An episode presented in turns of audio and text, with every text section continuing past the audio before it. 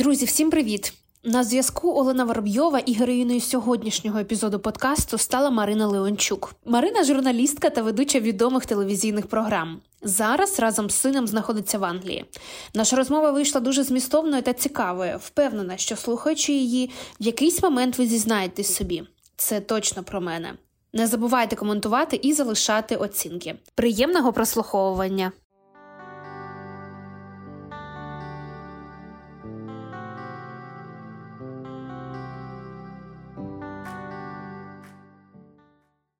Марина, привіт. Привіт.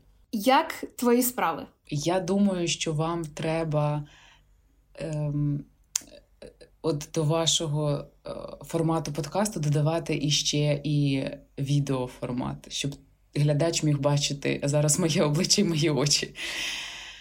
Бо інколи, навіть якщо ти не скажеш нічого взагалі, то про твої справи можна буде зрозуміти з твого погляду і з твого обличчя. Але я спробую описати зараз своє обличчя. Британці кажуть е, long face, тобто історія про те, що я мало посміхаюсь. Хоча насправді я людина, яка для українців, для більшості, для всіх своїх рідних, для знайомих, яка усміхається завжди. Але. Ем... Я не знаю, чи можна вживати е, нелітературні слова. Скажу так, клята Взагалі війна. так, так. Можна, да? Ну, сука війна робить наше обличчя long face для іноземців. Утім, я тримаюсь. Я тримаюсь, тягну себе за волоссям кожного ранку, як барон е, е, Мюнхгаузен. І я почала вірити у його неймовірні історії, у те, що це можливо. Все, що він там розповідав, це можливо. Ми показуємо світу, що можливо неможливо. Ти зараз знаходишся в Великій Британії і, знаходячись за кордоном в умовах війни в твоїй країні, що для тебе бути українкою? Це складне питання. Ем... Ти знаєш, е, е, дивись, я навчилась так за роки свого досвіду журналістського відповідати е, не стільки журналістського, напевно, все ж таки, скільки психотерапевтичного, відповідати тим, що приходить першим в голову. Бути для мене українкою це бути мамою. Я ніколи не думала, що я так буду давати відповідь на це питання, але бути мамою. Не, не, Це питання не в тому, щоб зберегти генофонд нації. Я взагалі не люблю, коли я чую це. Це питання у тому, щоб е, ем, щоб, е, щоб спробувати е, продовжити дитині дитинство. Бо я, наприклад, в мирній Україні росла, і я знаю, що таке мирне дитинство. Я знаю, з чого я сміялася. Я знаю про всі свої переживання, про всі свої проблеми. Ну, знову ж таки, якби було відео, то глядач би бачив, що я зараз лапками показую з одного з лівою і правою рукою. Ну, які у нас були проблеми переживання в тому дитинстві? А а у них зараз усе інакше, вони дуже дорослі, вони дуже дорослі. І я і я хочу зберегти для нього цю дитячість, наскільки це можливо. Оце, напевно, для мене бути українкою. Звичайно, бути українкою це історія про те, щоб е, толерувати одне одного. Одне одного, коли я кажу це, я кажу українця з українцем. Бо, на жаль, це наша теж велика проблема. Ми можемо об'єднатися і показати світу, які ми сильні, і як ми стоїмо буквально з палицями перед ворогом. Я зараз згадую 2013 рік і Майдан 14-му, коли ми були з дерев'яними палицями, і ми стояли проти тоді ще нашого колишнього президента втікача Януковича. А зараз ми вже стоїмо перед ворогом, і нас уже армія, яку називають першою армією в світі. Ну, мене буквально сьогодні питали: типу, що ви можете нам сказати про вашу армію? Всього ми просто пишемо з тобою цей подкаст, якраз в той день, коли президент Зеленський в Лондоні. І британці у мене питають: типу, що ви можете сказати? Ну, окрім того, що про президента, то ще й про вашу нашу армію. Я кажу про те, що наша армія це боги війни. Вона одна з найсильніших. І вони кажуть, і це так. Вони не погоджуються. Тому, напевно, для мене оце толерування одне одного. Е, високий рівень культури комунікації одне з одним, так як ми це світу показуємо, так як світ каже, да немає таких волонтерських фондів у світі, як ви створили, та немає таких зборів, як ви це можете показати світу, коли ви за 9 годин збираєте на дрони під мільйон, коли за три дні ви збираєте 6 мільйонів. І це просто люди, просто кидають на карту там. Ну, е, І і, і, і, от оця для мене така важлива історія, щоб ми навчились толерувати так одне з одним. Оце, напевно, для мене бути українкою. Я так думаю, мама, культура спілкування одне з одним. Якщо, ну і все решта, звичайно, все, що вже кажуть, все, все, що до мене сказали, це теж.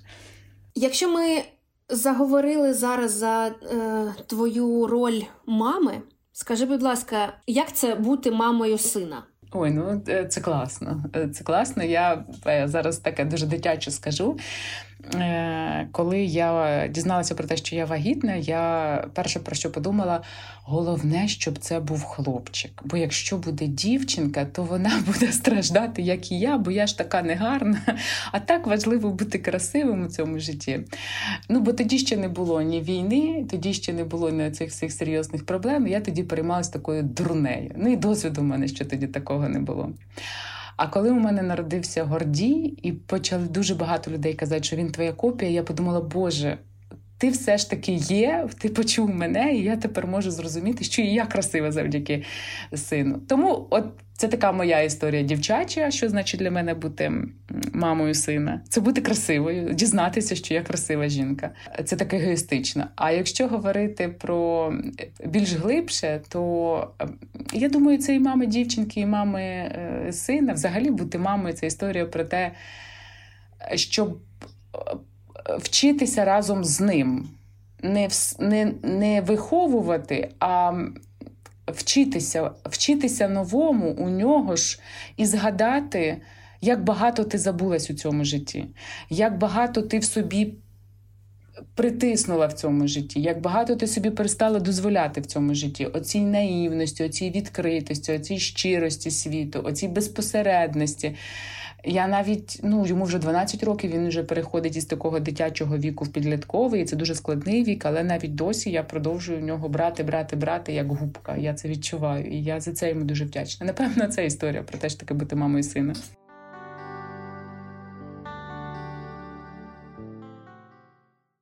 Ти суперкласний приклад такої self-made жінки-професіонала. В твоєму бекграунді робота на популярних ТВ-каналах, але мені цікаво поговорити з тобою от про що. Ми всі знаємо, що яким би лагідним не був шлях, і я зараз не тільки про професійний шлях, про взагалі про життя, завжди є якісь ні, які в моменті дуже складно сприйняти. Але потім, згодом, коли ти вже ретроспективно аналізуєш, ти розумієш, що те саме ні, воно було на краще для тебе.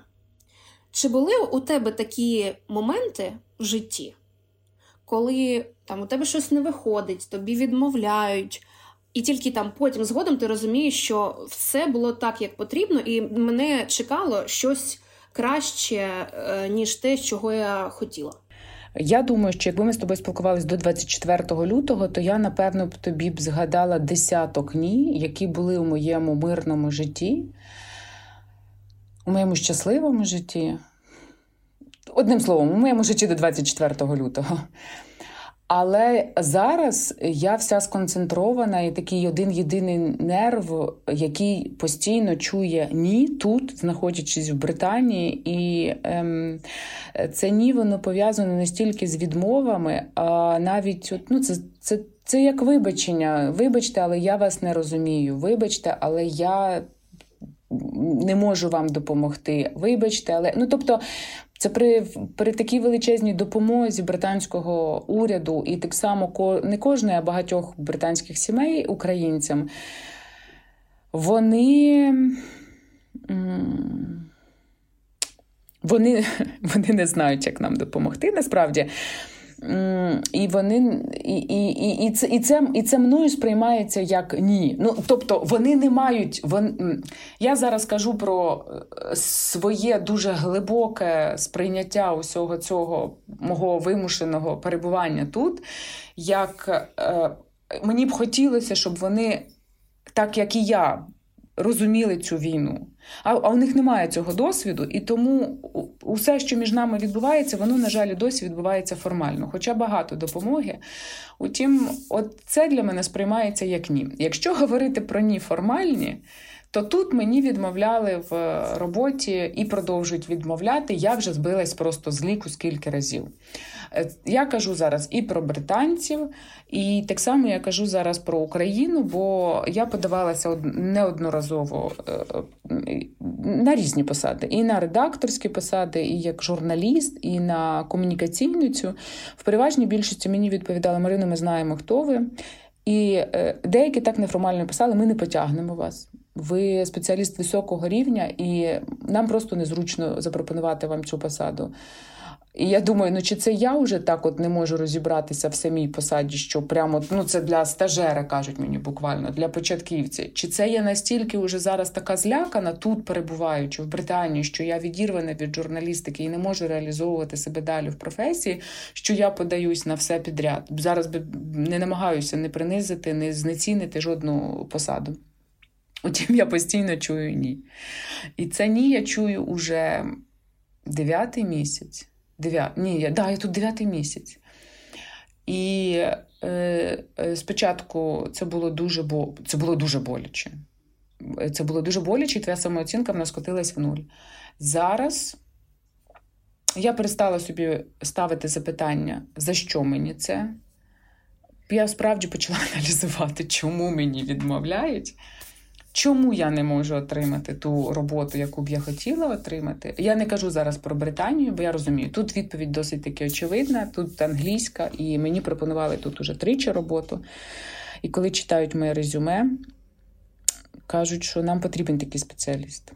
Як тільки вивчите мову, ми вас готові прийняти, будь ласка, приходьте. І я проходила їхні усі чотири рівні співбесід, і на четвертому мені відмовляли, бо там треба було. Там треба було спілкуватися. А для журналіста, ну я в Україні, я ж розумію, що е, мало знати мови на високому рівні, мову треба відчувати. Я я це розумію, що і в Британії так само, де в будь-якій країні, де б я не була. В Німеччині німецьку потрібно знати, в Польщі польську потрібно знати. Та і всі ці українці тепер розуміють. Ми ж раніше думали, що Європа це англомовність, а виходить, що дуже мало англомовних країн у Європі, раз-два і і все. А всі решта країн вони мають свою державну мову і хочуть, щоб люди, які приїжджали до них, вони знали їхню державну мову, і самі вони її вчать. Це теж для нас наука. Я сподіваюся, що я дала відповідь на твоє запитання. Якщо ні, готова далі дискутувати і шукати відповідь. Я читала у тебе, ти якось е, говорила це в інстаграмі, що ти повернешся в Україну. Як ти плануєш, коли ти зрозумієш, що я повертаюсь? Це коли президент якимось ранком скаже Ми перемогли? Або ж може ти скажеш Я зараз вивчу мову за півроку і все. До побачення всім. Я стану супер-топ е, тіві-хостом на першому е, головному телеканалі в Лондоні. BBC. Е, Дивись, я тобі так скажу. Я почну е, з твоєї репліки про президента. Це буде е, пізніше, ніж зранку. Можливо, він просто скаже в обіди чи ввечері про те, що Україна перемогла, і я тоді поїду додому. Насправді. Я неодноразово у себе в інстаграм піднімала це питання, що у нас не буде ніякого особливого переходу, коли президент скаже, що ми перемогли, Україна виграла у Росії цю війну. І нам треба вже зараз розуміти, хто ми є тут і зараз, і що ми можемо зробити для себе. Е, чого кажу для себе? Бо як тільки людина починає чесно жити сама з собою, бути чесною сама з собою і робити для себе щось більше, ніж вона може кожен день, то тоді й країна міняється. Можливо, це таке дуже е, наївне е, світосприйняття, бо я розумію, що є завжди меншість, яка змінює щось і в самій державі, і у світі. Утім, Ну, тобто, я для себе зараз вже ставлю це запитання, що я можу в собі ще змінити, е, коли я повернусь в Україну. Ну, тобто, щоб бути готовим до е, того важкого періоду, який чекає нас. А якщо тоді окей, ми перемогли, перемогли, прям все. то тоді треба просто зрозуміти, що не буде легко. Легко не буде, і буде ще складніше, ніж, наприклад, зараз нам усім, бо дуже багато з нас собі як ніяк, але стримують усі свої внутрішні переживання, емоції, і ми абсолютно навіть не усвідомлюючи, не всі, але багато з нас ми працюємо над на перемогу. Хтось донатить, хтось шукає в собі ресурс не понити, не поскиглити сьогодні. Хтось шукає близькості зі своєю дитиною, багато мам, які, наприклад, ніколи раніше цього до 24 числа не робили. Я тобі так скажу, що я до 24 числа думала. Я сподіваюся, Гордій мене не чує, що я більше люблю роботу, ніж свого сина після того, як я зрозуміла, що він коли народився, і всі почали казати, що він на мене схожий, що я красива жінка. Я подумала, ну все, ну все. Тому, коли я прокинулася зранку 24 числа почувши це все, я ну, я, я, я, я особливо то і не думала, що я буду далі робити. Я знала, що мені треба дитину рятувати. Потім уже мене догнало те, що ну я журналіст, і це ж мій інформаційний обов'язок тримати інформаційний фронт. А я отак от поїхала з дитиною. Я думаю, що багато з нас переживали ці всі етапи. І синдром того, хто вижив, і синдром біженця. Зараз вже нормально. Тому треба зараз уже чітко розуміти, що перемога це не. Це і, звичайно, це і парад, який у нас буде, звичайно. Е, але це велика робота уже зараз над самим собою, бо нас чекає дуже важкий шлях. І зараз, і, і після перемоги, тим більше. Я так думаю. Я можу помилятися. І до мене можна взагалі не прислухатися і не зважати на мої слова.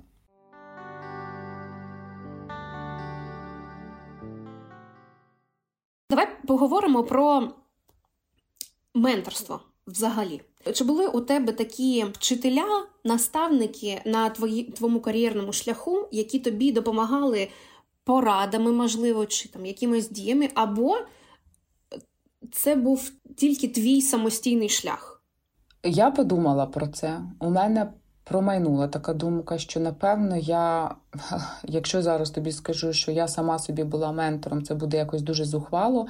Тому я одразу почала мій мозок почав миттєво шукати, хто би ще міг би бути. І е, ну, отут от просто я буду я знову ж таки мені не вистачає, щоб глядач бачив, як я, бо я зараз дуже сильно і тепло, і щиро усміхаюсь, коли я кажу про Руслана Сєнічкіна.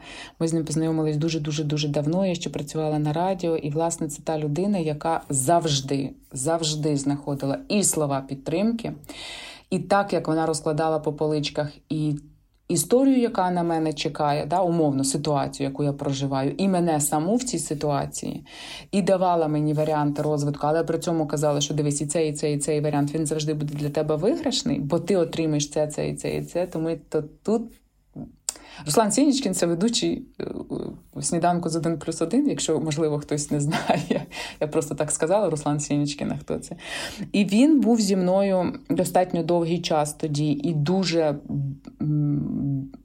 багато часу проводив зі мною, коли мене цей шлях весь тільки починався на телебаченні. Ми на радіо з ним починали разом працювати. Там якось так особливо, прям такої сильної підтримки я не відчувала. Хоча ми завжди з ним зараз грубе слово скажу, але ржали. От це наше таке. Ну просто пирскали зі сміху, сміялись. Нам завжди було весело, класно. Разом ми знаходили купу. Е, приводів для того, щоб посміятися, навіть якщо було там усім не довкола не смішно.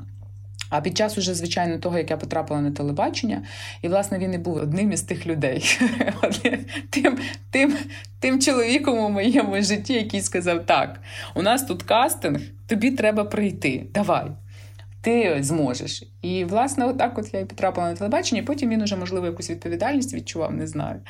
Е, дуже сильно мене допомагав і менторив мене. Я була його такою менті. Це не було, типу, так от формально, задокументовано. Він мій ментор, я його менті. Але якщо говорити про менторство, я думаю, що його підтримка була для мене дуже важлива, і його настанови дуже важливі. А ще була одна така жінка, Анна Сергіївна, і вона займалася тим, що готувала ведучих до прямого ефіру. У неї було для мене таких кілька класних порад, які я з собою пронесла упродовж усього до свого 23-річного досвіду, і я його використовую зараз. Е, вона сказала мені один раз дуже класну штуку, і я так само з тобою поділюся і з твоїми слухачами. Навчіться ставити запитання, і дурних запитань не буває. Е, чому? Бо е, якщо у вас немає відповіді на запитання, то запитання треба переформулювати. Ну тобто вона викреслила з мого розуму цю історію про те, що це дурне запитання. Ну, напевно, некоректне, неетичне може бути. А от коли ми самі внутрішньо переживаємо, що ну це ж я така дурна, неосвічена, оце таке буду питати, вона сказала це зовсім трошечки не зовсім, а от трішечки інакше. Якщо у вас немає відповіді на запитання, просто переформулюйте запитання і продовжуйте спілкуватися далі. І ви знайдете відповідь. Ну, мені здається, класна штука. А ось дивись, якщо м- кар'єру на телебаченні провести паралель з, зі спортом, хтось залишається суперталановитим спортсменом а хтось бере золото на Олімпійських іграх.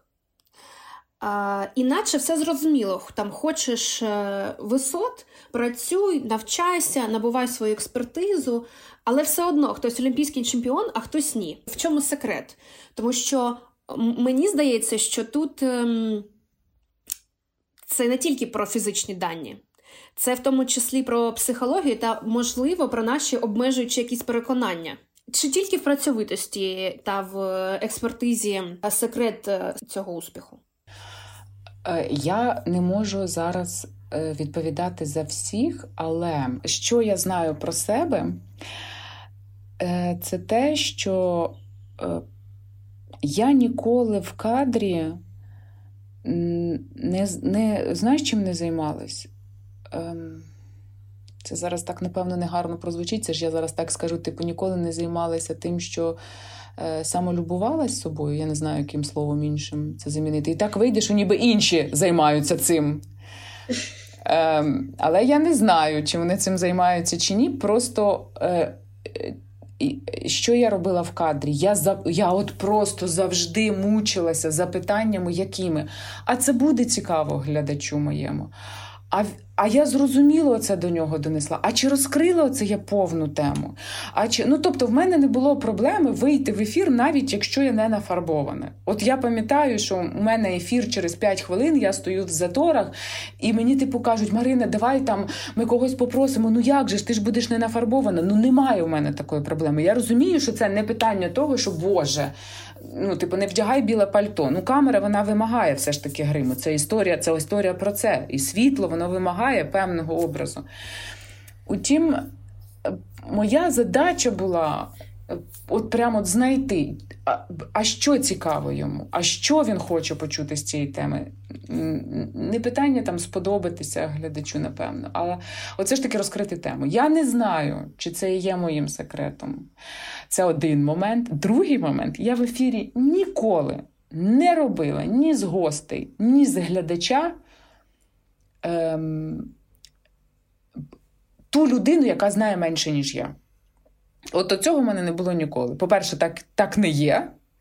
Я не знаю, хто мене дивиться. Мене може дивитися хтось, хто знає в сотні разів більше ніж я, а я можу просто поверхнево знати тему. І, взагалі, коли ми говоримо про журналістів, які не займаються локально точково якоюсь певною тематикою, чи це може бути економіка, чи це може бути там суто політика, чи це може бути культура, чи це ну а ти маєш охопити і одну, і другу, і третю, і четверту тему. Ти не можеш заглибитися в кожну з них, щоб бути експертом фаховим, коли про якого кажуть, що у тебе у тебе тут 10 тисяч годин є саме в, в, в цій категорії, ти можеш бути фаховим експертом. Я вважаю себе людиною, яка ну можливо, якщо не поверхнево, то десь там прочитала, десь там прочитала, десь там прочитала, дослідила там. Якщо ми говоримо про економіку, навіть якщо ми говоримо про культуру і про решту е, дисциплін і тем, які ми могли обговорювати в ефірі. А от в політиці я розбираюсь. Я п'ять з половиною років віддала свого життя журналістського політиці, і політиці я розбираюсь, я знаю бекграунд, я знаю всі процес, які відбуваються зараз. Ну, я і зараз, власне, я я роблю все те, що я робила в житті до 24 числа. Єдине, я не виходжу в ефір. Як я і готувалася до своїх ефірів, е, кожного дня я так власне продовжую ну, умовно готуватися. Я відстежую ті ж самі ресурси, я відстежую ті ж самі е, думки. Я стежу за першоджерелами, я співставляю. Плюс, звичайно, я за безпосередньо, коли я кажу слово герой, я не маю увазі на увазі героїзацію, я кажу про е, про характер, про персонажа. Типу, герой це значить людина, яка знаходиться на передовій. Да? Е, він військовий, він розказує те, що він бачить. І я його беру як е, першоджерело, і потім на це його перше джерело накладаю ем, не знаю, там стратегію. Командира його батальйону або генерала, ну, умовно, там залужного того ж самого, щоб просто зрозуміти, як от це працює. Е, на політики я тут зважаю, звичайно, менше вдвічі, втричі, в п'ять разів інколи я ділю все, що вони кажуть, тому що ну, їхня задача інша, ніж у військових. Ну, я я сподіваюся, я якось зрозуміло висловлююся. Все супер. Скажи, а як зараз ти бачиш свою роль, е, окрім того, що там твоя головна роль це зараз бути мамою? Е, Я знаю, що ти створюєш, плануєш створити таку свою е, екосистему освітніх продуктів. Мені б хотілося, щоб мені це вдалося. Утім, ем, для цього мені потрібні люди, які допомогли б е, своїм експертним поглядом, фахові люди. Бо я маю якусь експертність в журналістиці. Утім, як викладач, у мене дуже мало досвіду. Е, я можу. Ем, інтуїтивно відчути, що треба моїй аудиторії. Е, утім, якщо немає методології, якщо немає концепції, і немає задач і комунікаційних, в тому числі, цінностних задач теж. Ну, важко вибудувати е, глибокий вартісний продукт. Я сподіваюся, що нам це вдасться.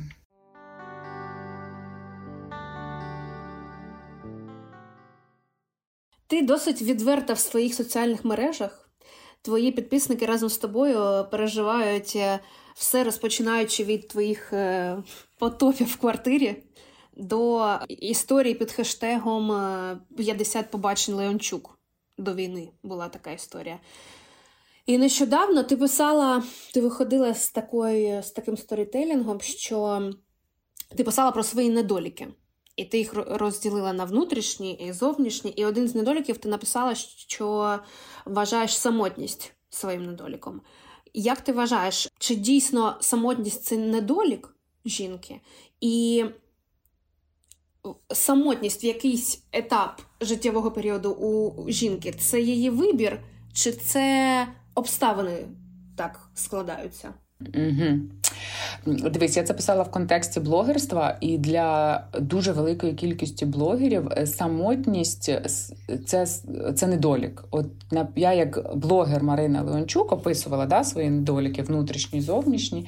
І от як я мислила, що е, от зараз, як блогер, я вам розкажу і про цей от типу недолік, який ніби за класифікацією Інстаграм має бути знищений, перемелений, і е, я обов'язково маю бути в парі. Ну, принаймні, так, от. Е, якщо про людину, я взагалі так про себе не кажу. Я кажу, що я людина без пари, якщо ми говоримо зараз про чоловіка-жінку. І, Але це історія моя. Ну, власне, тут я так само буду відверто, як і в інстаграмі з своїми підписниками. Це моя така болюча історія, бо я б хотіла все ж таки бути в парі, я б хотіла знайти чоловіка, з яким би я була в суперкласному партнерстві. Це для мене історія про те, коли ми будемо, по-перше, закохані одне в одного, коли нам буде класно в ліжку одне з одним, коли Боже, я згадала. Одну таку фразу, я не знаю, чи можна її тут сказати чи ні. Коли якщо не можна, то ти вирішиш, типу, що про що ж з тобою трахаться? От мені хочеться, щоб у мене такого партнера не було. Мені хочеться, щоб у мене був той з ким є про що зайнятися сексом. Давай я так скажу. Я маю на увазі, коли ми можемо дивитися з ним, наприклад, в різні боки, але в одному напрямку. Утім, у нас завжди буде історія про що поговорити. Ми будемо одних цінностей, ми будемо одних поглядів. Він може піти, не знаю, там прямо, я трошки зверну, але. Ціннісний погляд у нас один. Я сподіваюся, ти розумієш, про що я так, кажу. Так. Тому я вірю, що я таку людину зустріну. Чогось в цьому, от в цьому плані, от у мене немає ніякої ні трагічності, ні драми, ні хвилювання переживань. Можливо, через те, що е, От якщо ми говоримо зараз про самотність, то я себе дуже дуже дуже давно самотньою не відчуваю. Я дуже багато працюю над тим, щоб зрозуміти, хто я про що я. І мені настільки так із собою цікаво, що я думаю, як би так не сталося, можливо, у мене й досі немає чоловіка саме через те, що от він буде у мене забирати мій дорогоцінний час, бо зараз же ж увесь час мені, мені і Гордію. А коли Гордію у школі, весь мені. А так мені доведеться його ділити от на двох. Тобто, коли нас буде троє, вже ти такий, отак тільки гордію собі, а так уже, типу, там на трьох поділи гордію чоловіку і собі. А потім я ж ще Сашу наражу. Саша це дівчинка, це яку я я вже давно знаю, як буде звати мою дочку, молодшу сестричку Гордія. Так нас мені треба буде на усіх на них ділитися, а потім же ж у нас ще якісь собаки з'являться. Ну, тобто, поки я насолоджуюсь своєю самотністю. А, а ось загалом самотність як е, явище це вибір людини, чи це ось так обставини складаються? У мене дуже багато розмов з е, психологом було з моїм е, з приводу цього. І якщо ось це все. Декілька сесій ми один підсумок зробити, то мій психолог це суб'єктивна точка зору. Її вона каже: це ваш вибір, це твій вибір. Ти так ти не дозволяєш собі. Ти не дозволяєш собі. Мене це просто я е, ну просто я скаженію на цьому. Але мені здається, просто що це так і є. Бути сингл це моя, е, це мій вибір і моя позиція. Але мене це бісить. Що ти думаєш з цього приводу? Це обставини, або чи або ти ну, от ось як ти кажеш, ти розумієш, що зараз я не хочу е, ділити свій час з кимось. Себе, себе, себе ні з ким, так, окрім своєї дитини. Е, прийде час і буде це бажання, наприклад. Бачиш, як от виходить, е, я сама взяла зараз дала відповідь не прямо, але по факту на твоє запитання, що так, це мій вибір, бо я назвала причини, чому у мене зараз немає чоловіка. Бо так я можу тільки приділяти час фактично тотально самій собі і е, якийсь час своїй дитині. Ем, З одного боку, з іншого боку, я собі так думаю, але якби я, я просто людина, яка закохується дуже таки швидко, мені потрібно буквально три оті секунди, про які пишуть в книжках. Ем, чи дві секунди я вже забулась для того, щоб закохатися. І я завжди знаю, що цей мій е, вибір е, він буде ну, інтуїтивно, коли мені сподобається чоловік, і я відчую метелики в животі, то це буде от саме той чоловік, навіть якщо цей чоловік буде мудаком. Ну це вже потім я зрозумію. Але я знаю, що цей досвід я маю пережити. І я ж неодноразово закохувалася в мудаків. І в хороших теж хлопців закохувалася, але й мудаки були.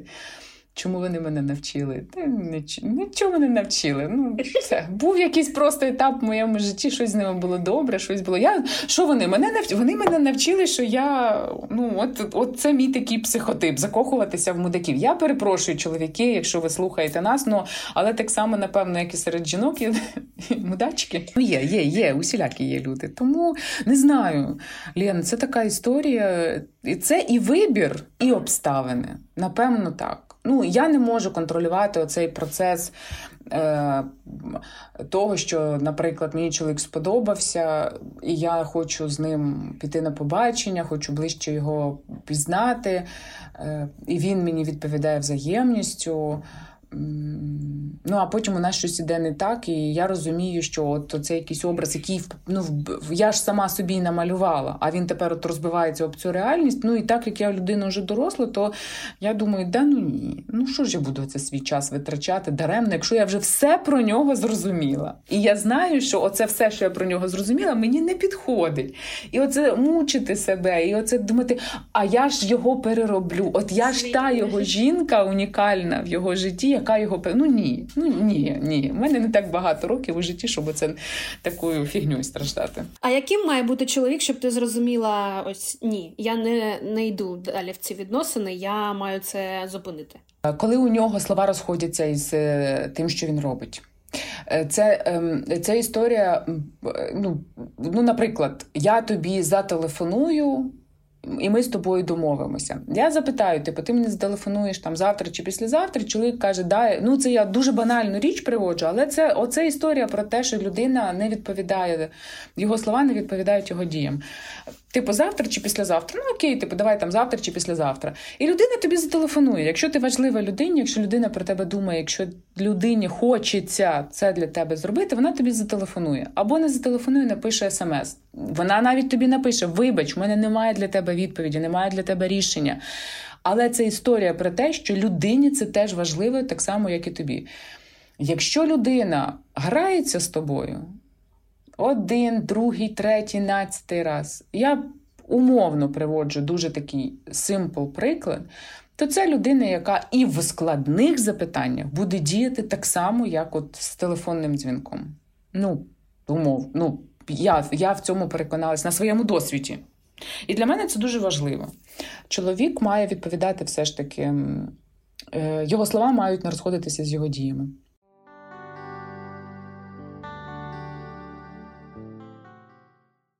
Твій найважчий вибір в житті? Ну, це поїхати за кордон. Це поїхати за кордон. Це для мене було найскладніше.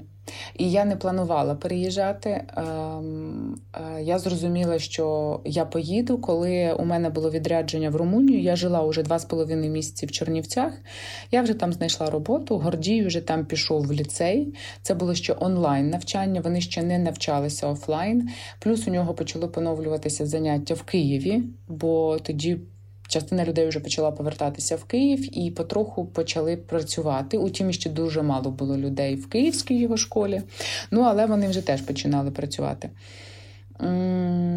І у мене було відрядження в Румунію. Ми поїхали, бо я писала якраз серію для свого ютуб-проєкту Прихисти свої Чернівці про волонтерські штаби і гуманітарні фонди.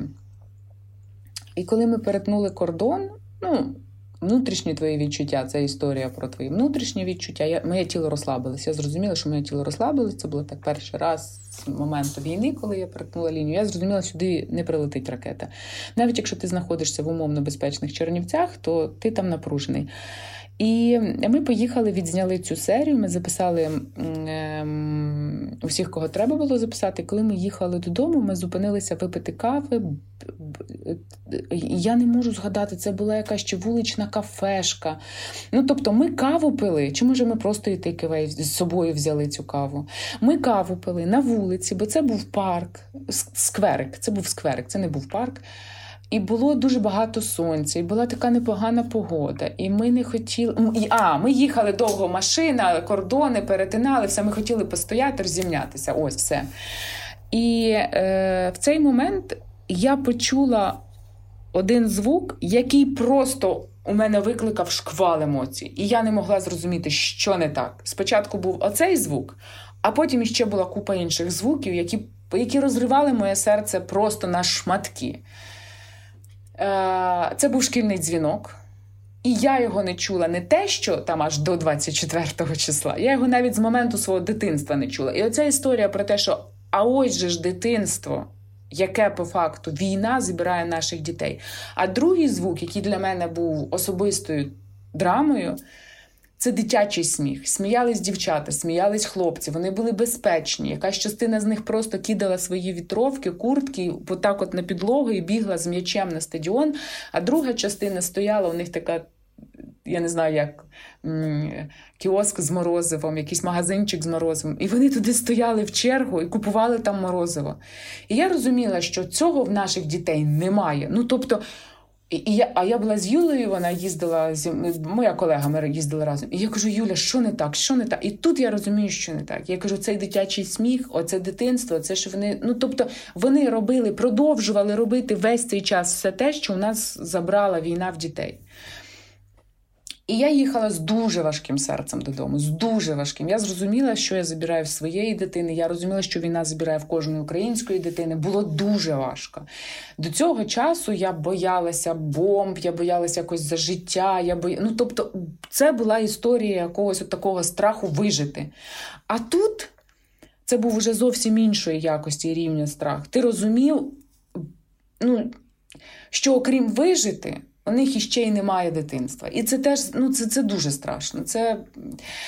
І коли я приїхала додому, якось так співпало, що а, я ще не бірала Гордія, я вже перетнула кордон, у нас вже з'явився з ним зв'язок, я не бираю Гордія. І кажу, як ти, що ти? Він каже: Мам, а ти можеш швидше приїхати? Бо у нас світло вимкнули і була тривога. А світло в Чернівцях не ну, де не вимикали взагалі в Україні світла. А я така, чого світла не було? Він каже, я не знаю.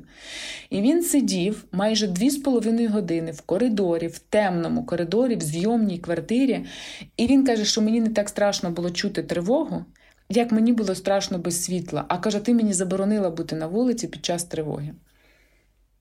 І я тоді в той вечір почала шукати усі можливі і неможливі програми для українців за кордоном. Оце отак от я наважилась на переїзд. Коли знайшла спонсорів і коли ми вже оформили документи, ну, ну, ну тобто, ти вже купив квитки, ти ти вже все, ти вже знаєш дату, коли у тебе рейс. Е, це був теж один такий із самих складних для мене днів. І е, перед цим у мене було, ну як сказати, прощання з батьками. Прощання з батьками. Я думаю, що прощання з батьками я приїхала до батьків і ну, я не знаю, як це. Ми плакали дуже сильно. Папа плакав. Я не бачила, що батько колись плакав до цього раніше. Я плакала. Я думаю, що ми усвідомлювали, що це може бути просто останній раз, коли ми бачимось. Батьки сказали, що вони не переїдуть. Вони не, ну, Щоб, типу, я їхала і навіть не думала. Але от для нас це була от історія про це. Потім ми вже бачились, ми вже приїжджали в Україну, і я знову маю квитки, і ми знову поїдемо в Україну. Але це було одне з найскладніших рішень для мене. Що б 90-річна Марина сказала б тобі сьогодні в твоє сьогодення? Боже, хай би в 90-річної Марини було стільки пам'яті і взагалі здатності отак от мислити і говорити мудро. Я думаю, я думаю, щоб я їй сказала, що війна це кров. Це каліцтво, каліцтво фізичне, каліцтво ментальне. Це величезна трагедія, це смерть. Але це ще й життя. Я думаю, щоб я їй це сказала. Бо зараз е, оця Марина, яка сидить перед тобою, вона вона розуміє усе, і вона бачить це ментальне каліцтво, і фізичне каліцтво, і трагедію цю вона бачить. Але вона не робить тільки одного і не розуміє одного що війна це ще й життя. І Моє життя поставлене на паузу зараз. Я це чітко розумію. І моє зараз основне завдання, за що я борюсь, це за можливість бути щасливою. Отак, от, нехай це звучить егоїстично. Можливо, комусь це буде дуже боляче почути, але я вважаю, що кожен з нас коли виборює, просто вириває от зубами, руками. Я не знаю, у кого які способи. Я про законні способи, про, про, про способи етичні до самих себе. Право жити і бути щасливим. Це історія про перемогу над росіянами теж. Бо їхня велика мета нас знищити фізично і так само вбити нас ментально, зробити усе, щоб ми були не просто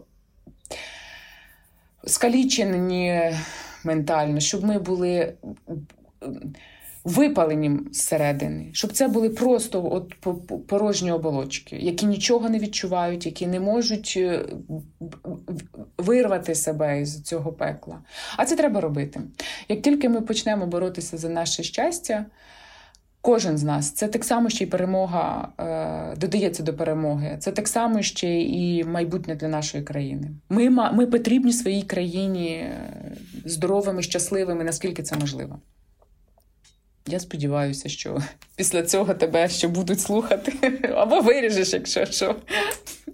Я дуже вдячна тобі і е, до зустрічі в Україні. До зустрічі в Україні. Я дуже скоро сподіваюся, ми там уже побачимося.